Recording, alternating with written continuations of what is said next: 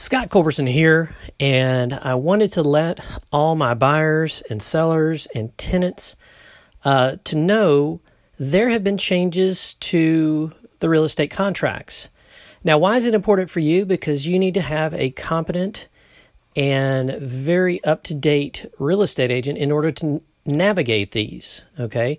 It's not that you can't, because I know you are all smart people and you can read and you can understand and you can comprehend, but you also need to have a real estate partner that does the same. Uh, so that's where I can come in. I can help you. I can definitely refer you to somebody else in the state. I know people all over the state of Texas, as well as the United States and the world when it comes to real estate. But what you want to make sure is are they up to speed and are they competent in these new forms? Uh, almost all the main forms uh, farm and ranch, uh, leasing, condo, uh, the one to four family contract, which is the standard contract for residential, as well as the new home construction contract. Did you know that was such a thing?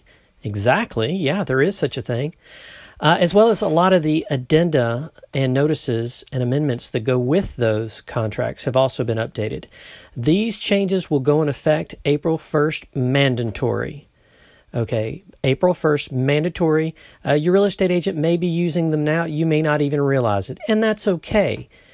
You're probably being taken care of any way you look at it. So if you have questions about these new forms and how they could possibly uh, affect you, reach out to me, Scott at ScottCulberson.com. I am a broker associate with CB&A Realtors, and I look forward to helping you to live life to the fullest.